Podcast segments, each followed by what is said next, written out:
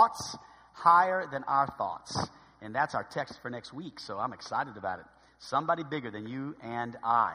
All right, we are in Matthew 7, but before we get there, let's just jump right in with a few thoughts and even some other scripture. But I want you to be there, be in your place, be ready to roll with that scripture in just a moment. That, that's kind of the foundation of this morning's message, but there's so much more than that.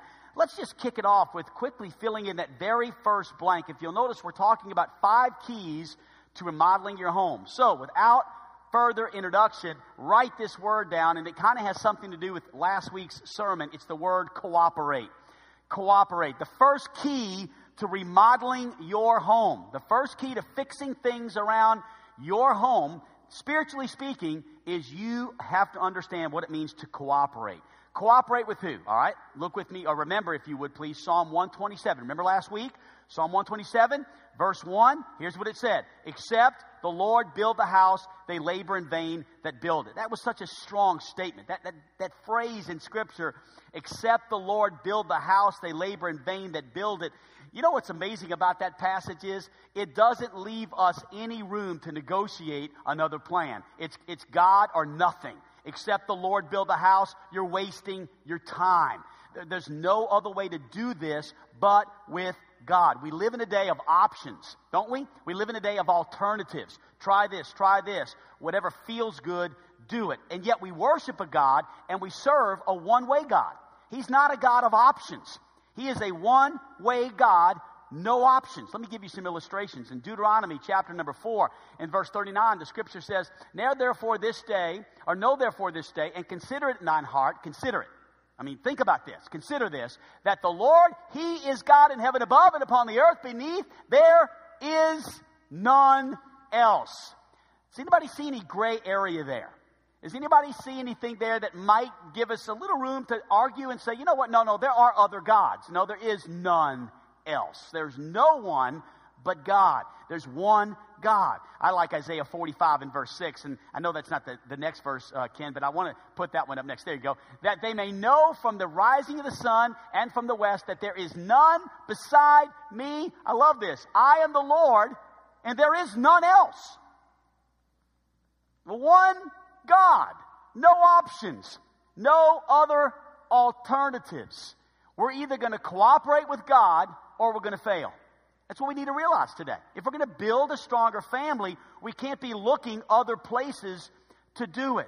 Oh, I love John 14, 6. Jesus saith unto him, I am the way, the truth, and the life. No man cometh unto the Father but by me.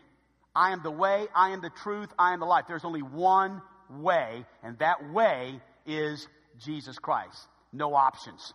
I like uh, Acts 4:12 as well. There is the, there is there neither is there salvation in any other, for there is none other name under heaven given among men whereby we must be saved.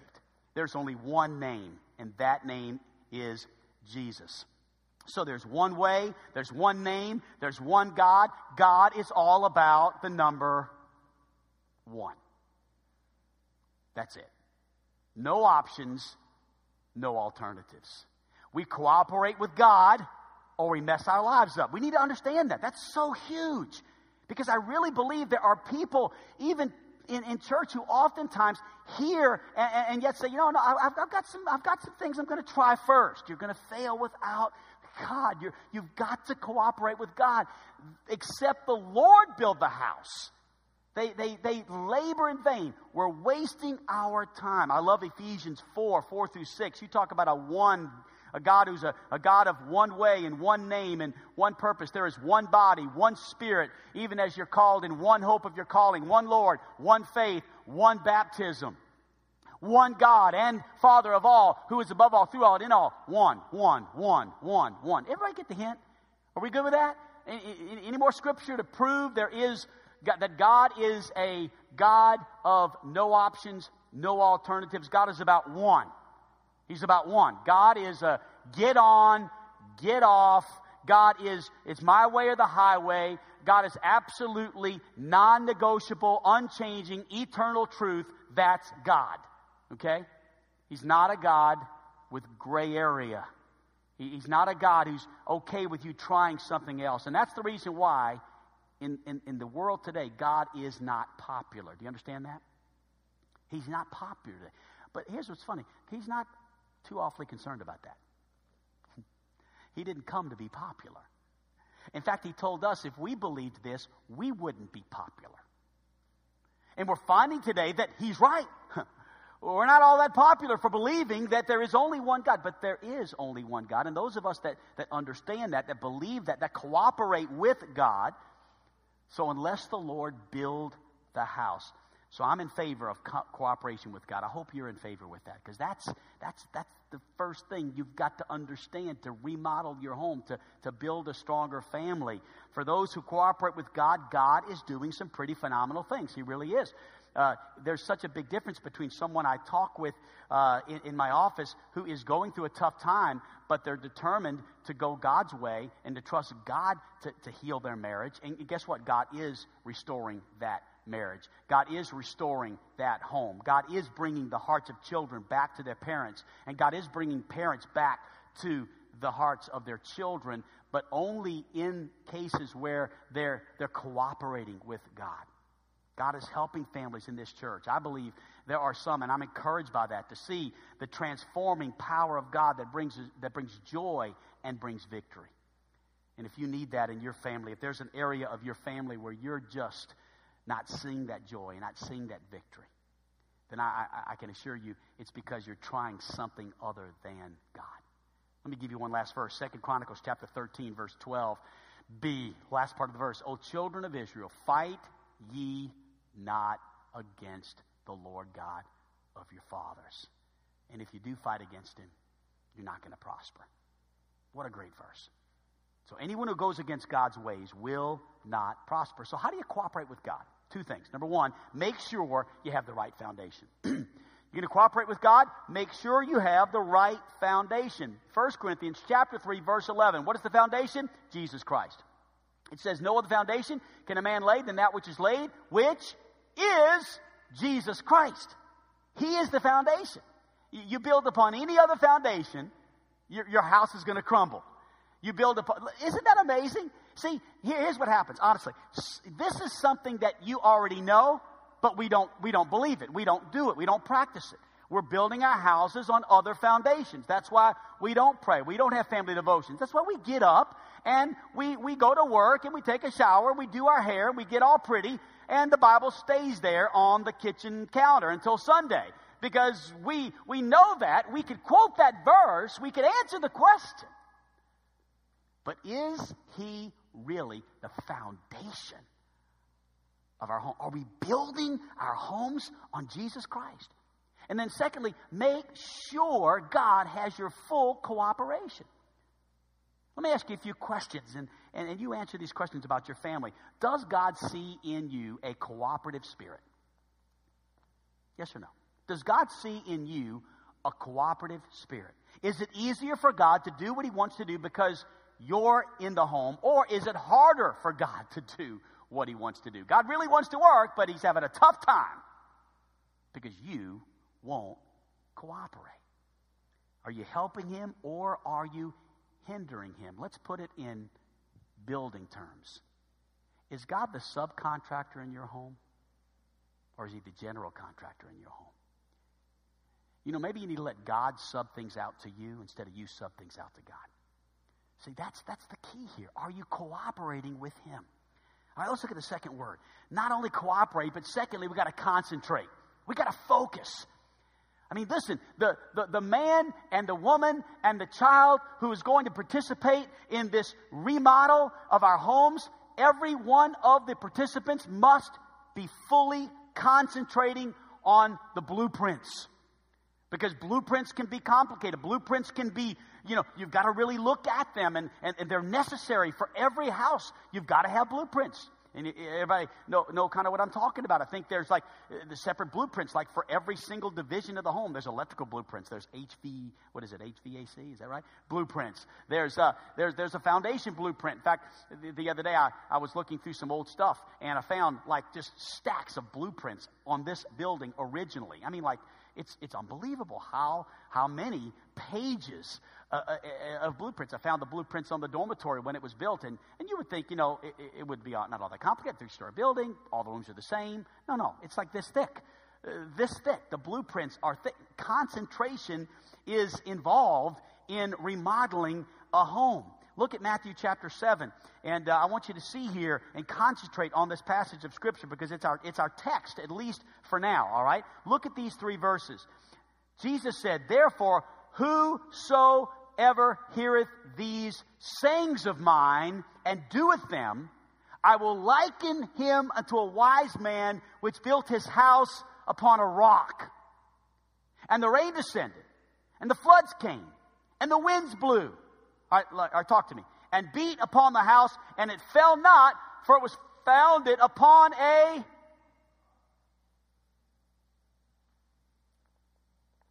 Who said rock? Two people. Good. Let's try it again. Three. It was founded upon a rock. You can you can talk at church. It's okay. It's good. It's good because it means you're concentrating. Okay. All right. Let, let, let, pay attention. Talk to me. And everyone that heareth these things of mine and doeth them not shall be likened to a foolish man which built his house upon the good, all right? And the rains descended, the floods came, the winds blew and beat upon their house, and it fell. And, and, and pay attention, concert, and great was the fall of it. So let's review real quickly. Great passage of Scripture. But what is it saying? Well, notice here, if you would please, first of all, the house built upon the sand. There's two kinds of homes. First of all, there's the house that's built upon the sand. A house that's built upon the sand, not much effort, not much work, not much time put into it. It's cheap, it's easy. You don't really have to concentrate. You just throw the house up, man. It's like, you know, dude, hey, the house looks good. Look, we're all set. We got a house. I got a wife. I got kids. I'm good. I've had babies. I'm, I'm good, man. I got a house. Look, this is my house. It's built upon the sand. You know, this is the guy that's got a lot of hobbies. He's, he's always gone. He's never home. He's just, but he's got a house. I got a wife. I got kids. It's all good. And then there's the house built upon the rock. This is the guy that he's taking his time. He's got a lot of drilling going on, a lot of, lot of, lot of digging going on. In fact, the guy that's built the house in the sand, his house is already up. It's been up for a long time. But the guy that's building his house upon the rock, you can't see anything yet. He's still down there digging trenches. He's, he's drilling. He's, he's filling in holes. He's making it happen. He's building a foundation. And the guy in the sand's like, dude, that guy over there, man, he's crazy, man. He's always home. He's always working. He's always over there. I mean, listen, you hardly ever see the guy. He's just incredible. He's always, he's always seems to be focused on, you know, the foundation. You can't even see it. You can't even see what's going on. I'm over here having a time, man. My house is up. I'm, I'm having a great time. He begins to criticize the, the man building his house upon the rock. And here's the interesting thing both these houses end up looking the same until the storm comes. And when the storm comes, it reveals something very interesting. So, secondly, I want you to think about two kinds of builders that the scripture talks about. First kind of builder is the builder who what? He builds his house upon the sand. And what does scripture call this guy? Foolish. The foolish man built his house upon the sand. Study the word foolish in the Greek. Here's what it means blockhead. This is a blockhead. This guy, honestly, is a blockhead. He's a foolish man. He did not discern. He failed to weigh the matter and do what was best. He did what was easy. He did what he could do the fastest way, the popular route. But in the end, he paid the price, and his family paid the price. But then the guy that's built his house upon the rock, the foundation is Jesus Christ, and he took his time and he didn't go the easy route. He went the hard route. He paid the price. He's called a wise man. The wise man knew that easier wasn't better. The wise man knew that faster wasn't better. He knew that no amount of pleasure would compensate for the pain of watching your house collapse upon your head. No amount of joy. And we've seen a lot of examples of that in our lifetime, haven't we? You've lived 10, 20 years, you've seen a lot of homes collapse and fall on the heads of the people in them. Children destroyed, families destroyed. Why? Because the foundation wasn't right. Anyone who goes against God's ways will not prosper. And so we look here at this foundation, and I don't know what heartache you're headed for, but I do know this that there are two kinds of homes. There are two, or uh, rather, two kinds of, of builders. There are two kinds of homes sand and rock, wise and foolish. There's one common experience. And that one common experience was what? Anybody want, anybody want to guess? Storms. The one thing about both houses is they both experienced storms. And I don't know what storm it is that you're going to encounter, but I know every family encounters storms. Every one of us do. Sometimes they're financial storms. Sometimes it's the death of a loved one. Sometimes it's sickness. But I don't, I don't know of any family that's, that's, that's been exempt from this. Every family has a common experience. And I don't know what heartache is headed towards your home right now. You say, man, preacher, I, I feel so encouraged that I came to Gospel Light this morning. You're telling me a storm's coming. Yes, I am. I'm being honest. I mean, wouldn't you rather have an honest preacher than a preacher that just kind of tiptoed around the tulips and told you everything's always wonderful? No, everything's not always wonderful. Storms are coming. And they're headed your way. It's a category five. And it's coming to your home. Every home has heartache. Two kinds of homes, sand and rock. Two kinds of builders, wise and foolish. One common experience, storms. Lastly, two kinds of outcomes. The home that was built upon the sand experienced total collapse, devastation, pain, regret, shame. The house built upon the rock experienced endurance and relief and security and joy and victory. Now, I want to ask you a question. I want you to answer very seriously, and I want you to be very honest. I want you to concentrate, okay? Cooperate. Number two, concentrate. What is building on the sand and what is building on the rock? We got to find that out. I want you to think about this.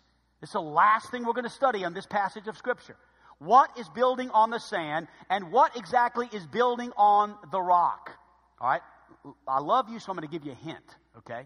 Look at verse 26. What is building on the sand? Anybody want to guess? And everyone that heareth these sayings of mine and doeth them not. Building upon the sand is hearing the word of God but not doing what it says. This person is in church this morning. You see, what we like to do is we like to say, oh yeah, I know, I know what building upon the sand is. It's the dude that slept in and didn't go to church. Oh no, it isn't. It's the guy that's here. He's here. He's in church. He hears the word of God. The guy that builds on the sand is religious. He goes to small group. He goes to church. He's here in this building. He hears everything I'm saying. He hears the Word of God, but he just doesn't do anything about it. So, what's building upon the rock? Look, if you would, at the scripture again. Look at verse number 26. Uh, rather, let's see here, verse uh, 20, uh, 24, excuse me. Therefore, Jesus, he, shall hear these things of mine and doeth them. I will liken him unto a wise man. So here is the man who hears the word of God and what? Does what it says, right? So everybody's in church this morning. That's not really the big deal. The big deal is are you going to do what the word of God says? Are you going to allow scripture to change the outcome? Let the Word of God change your course of action this morning. Or be humble enough to acknowledge the fact that you're building upon the sand, that you're not building upon the rock, that Jesus Christ is not the foundation of your home, that you are collapsing right now, and you're going to change that. You're not doing what God says, but you're going to change it and do what God says. And when you do that, you're going to find out God's got some awesome things in store for you. God is doing a work. I got, the, I got this letter this week I want to read it to you. Just it's so encouraging. Dear preacher, I want to share with you what God is doing in our family. And the, cha- and, cha- and the challenge to look back and assess how we've grown since we committed to Him in Gospel Light. If Gospel Light was looking for the ideal family to join the church, we definitely are not that family. While outwardly we may seem to have it all by worldly standards, good careers, beautiful children, and a rescue dog thrown in for good measure. That is just the cover of our book. Our story is quite different. We have marital struggles, parenting struggles, and financial struggles. We struggle with sin. For years, we tried to be the perfect family and failed. We have finally come to terms with that. We are broken and we have weaknesses and we're okay. In fact, we are right where we need to be for Him to do a work in us. His promise tells us, My grace is sufficient for thee, my strength is made perfect in your weakness. In one way or another, we're all broken. No matter where we are in our walk with the Lord, Gospel Light provides us with a place to grow. Small groups and discipleships, uh, discipleship have given us a chance to come together as a church family and to lean on Him for God's perfect strength. The opportunities to serve in the church have allowed us to do His work and shine a light on Him where it belongs. The ministries have given us a platform to stand up and shout out to other broken people and deliver His message. There is hope. He is risen and He is in control. He is more powerful than any problem we have. He is the one and only answer. Wow. Like 2 Corinthians says, we're troubled in every side, yet not distressed. We are perplexed, but not in despair. He is good. He is faithful, even when we are not. He is waiting. He wants us to come just as we are. Isn't that great? I got that this week. I'm so encouraged because that means God is working. God is stirring in families. God is awakening the hearts of men and dads and leaders in the homes to say, we've got some issues. We're broken, but, but we're moving in the right direction. We're, we're, re, we're redoing our, we're modeling our homes. We're getting the foundation right. Wow, I love that. I was so encouraged by that. It takes concentration to do that. Number three, cooperate, concentrate quickly. You got to fumigate. Fumigate. F U M I G A T E. Strange word, but can I tell you where I learned this word? I learned it from California because when you live in California, it's weird. It's weird out there. Everything's weird. You can't buy a house and you can't sell a house without fumigating the house. It's weird. You got to put a tent over the house. A tent. Like a literal tent. And then you, you take everything out of the house, all your clothes, all your furniture, and you blow this, this fumigation process is this, this chemical, if you will, that kills all these termites and little bugs and things that destroy homes. And so before you buy the house, you know it's been fumigated, and to the best of that person's ability, they have done what needed to be done to get everything out of the house that could destroy it. It's called fumigation. So, question. And I ask this to me just as I ask it to you. I can't help but to wonder if God is trying to do some things in our families right now. But we're in the way because of what we're allowing to come into our homes and our minds. This is the hard part of the sermon because it's a whole lot easier to leave this one off because the tough part's going to be getting stuff out that shouldn't be there. This is where everybody's going to turn me off. This is hearing the word of God and not doing what it says. You say, well, no, this is just your opinion, preacher. Uh, not exactly. 1 John 2.15. He actually says it like a lot harder than I do. Love not the world. I didn't say that he did. Neither the things that are in the world. If any man love the world, the love of the Father is not in him. You talk about fumigation. You talk about a tent over your life. Love not the world, neither the things that are in the world. Pretty clear, pretty convicting. So, what is the world exactly? Well, the Bible says the world is really three different things. It's three different, there's three different depictions in Scripture of the world. First of all, the world is the planet, the earth. What does the Bible say? The earth is the Lord and everything in it, right? The fullness thereof. The earth is the Lord. That's the planet. That's the earth. That's the world. Number two, the world is the people that live on the planet. For God so loved the world, the people. He gave his only begotten Son for the world, right? The people in the world. So you've got the planet, the people. Then the third world is the world system.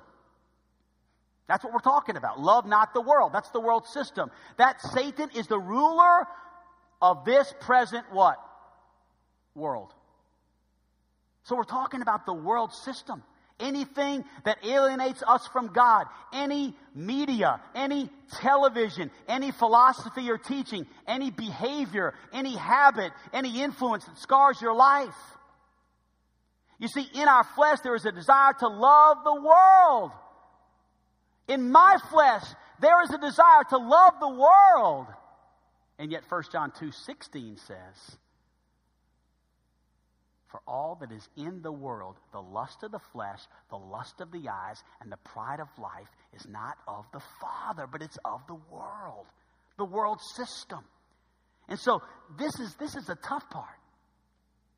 Because I, I've got to get a little specific, and I really don't want to be specific, but to get specific, I've got to highlight three worldly influences that I see in our homes and families.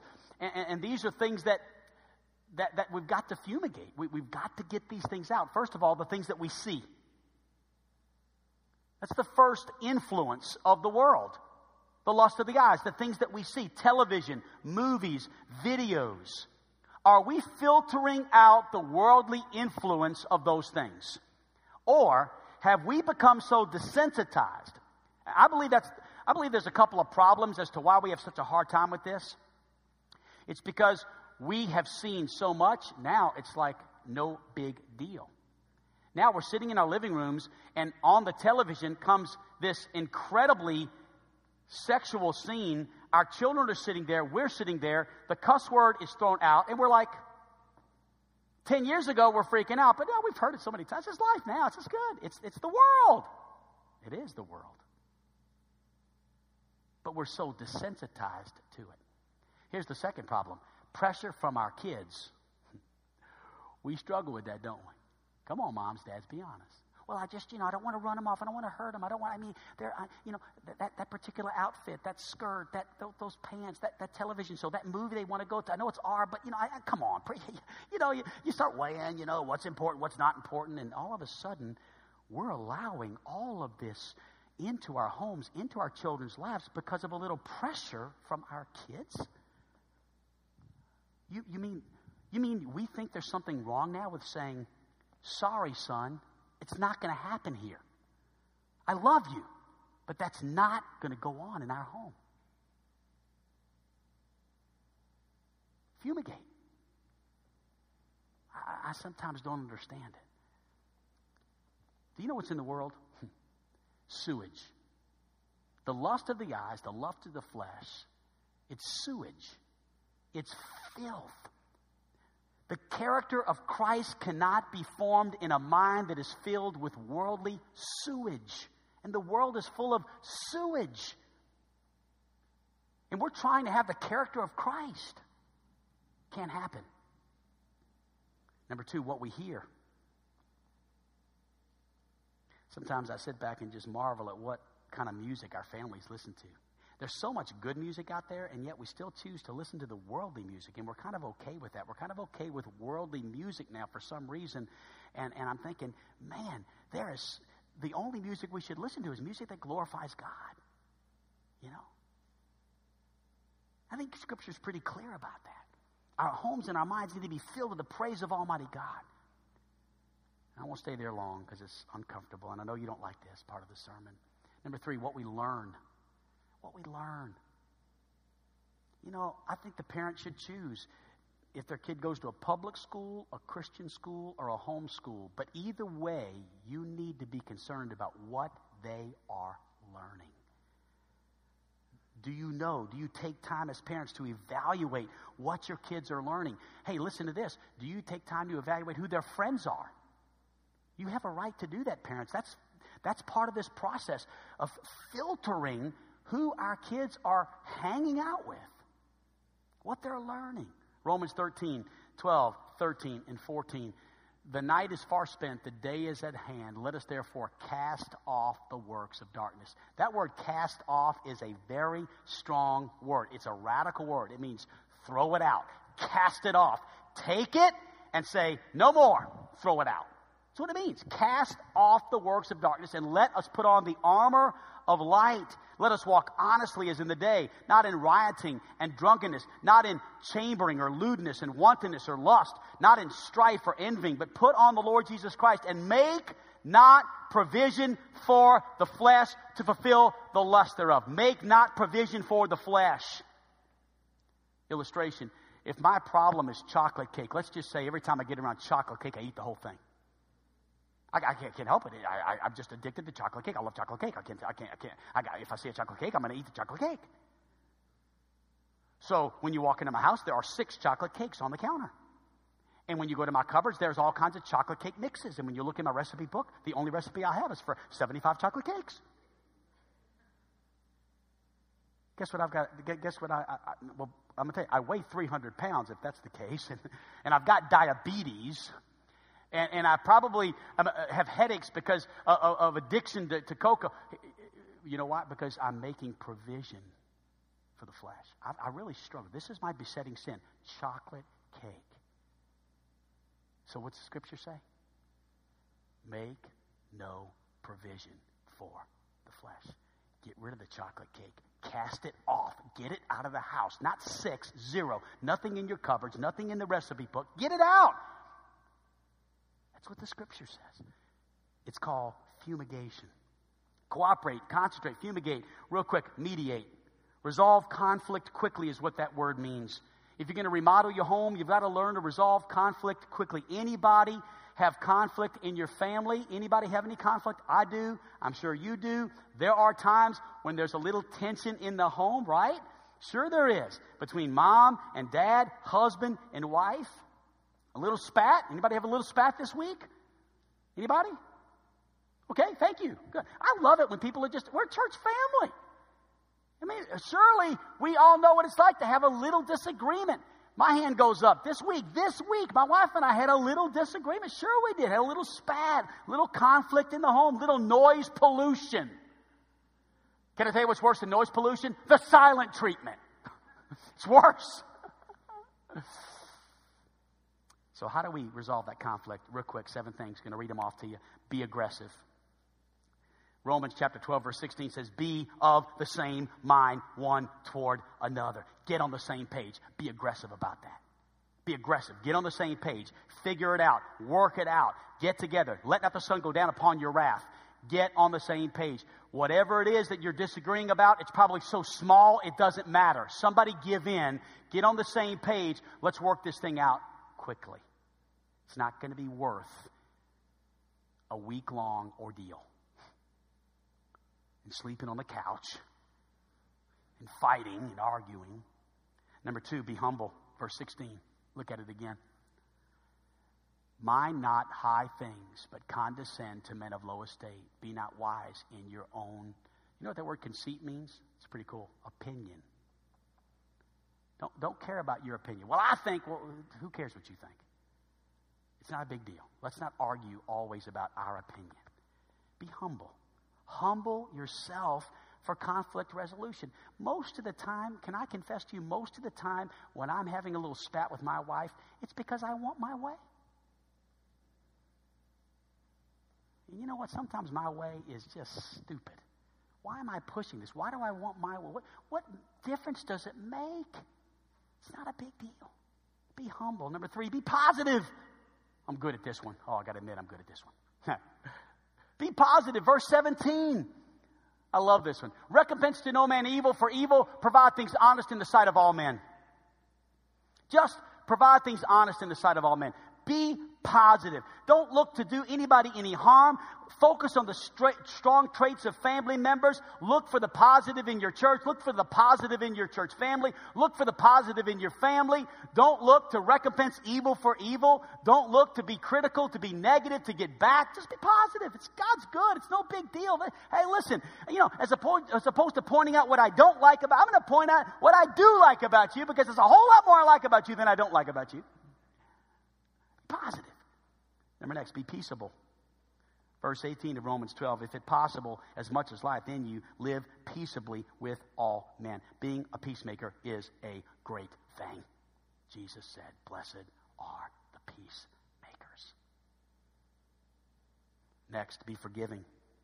Verse 19, Dear beloved, avenge not yourselves, but rather give place in the wrath, for it is written, Vengeance is mine, I will repay, saith the Lord. Be a forgiving person. Just forgive. Move on. Next, be aggravating. I like this one.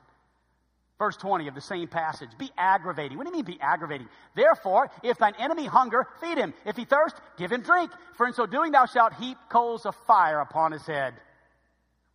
That's aggravating, isn't it? You know what my mom called this? Well, mom, they're always being mean to me. What'd she say? Might know?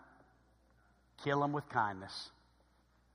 Kill them with kindness aggravate them with kindness.